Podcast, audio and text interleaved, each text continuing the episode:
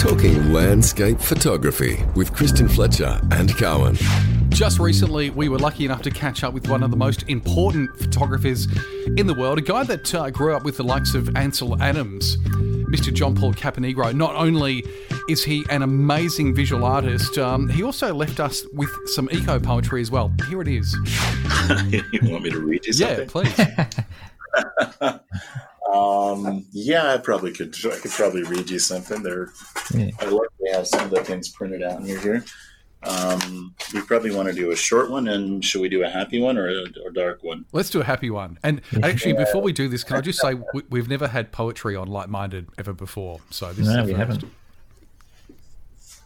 right, I'm going to do a middle of the road. How's, how's middle right. of the road? I've been writing this book. It's really two books in one. I've, I first titled it "How to Love." How to love the earth, and then the other book was how not to love the earth. Now it's just one title, and the not is, is scratched off. Yeah. so it goes goes through a process and and uh, this one actually gets back to the, the language we were just talking about so it came to hand and we're just going to go with that bit of staccacy uh, it's called i you they us Cool. we why must we capitalize i when we don't capitalize you or they or we or us if i had to capitalize just one of these i'd choose we not i or capitalize them all with respect Maybe it's better to capitalize none of them. Not that they're not all special, but let's just not make such a big deal of them.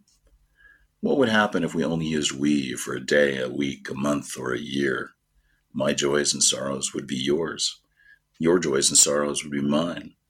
We'd share a common past, present, and future. Our time would be ours, not just yours, not just mine.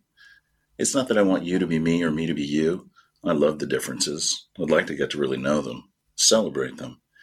It is that I'd like to clear the air, see you and be seen by you truly, hear you and be heard fully.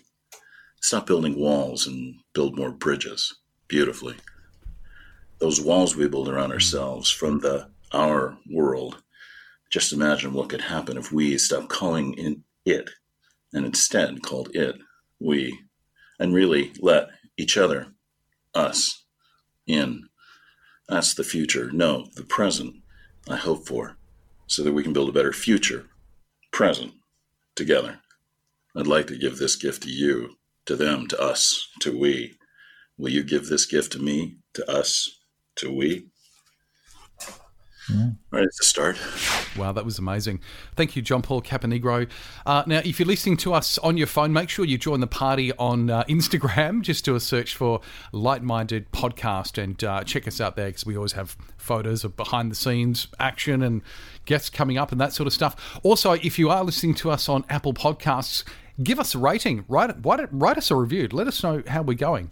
Uh, but uh, look, we're going to see you for some more Light Minded next week. We'll see you then. Bye.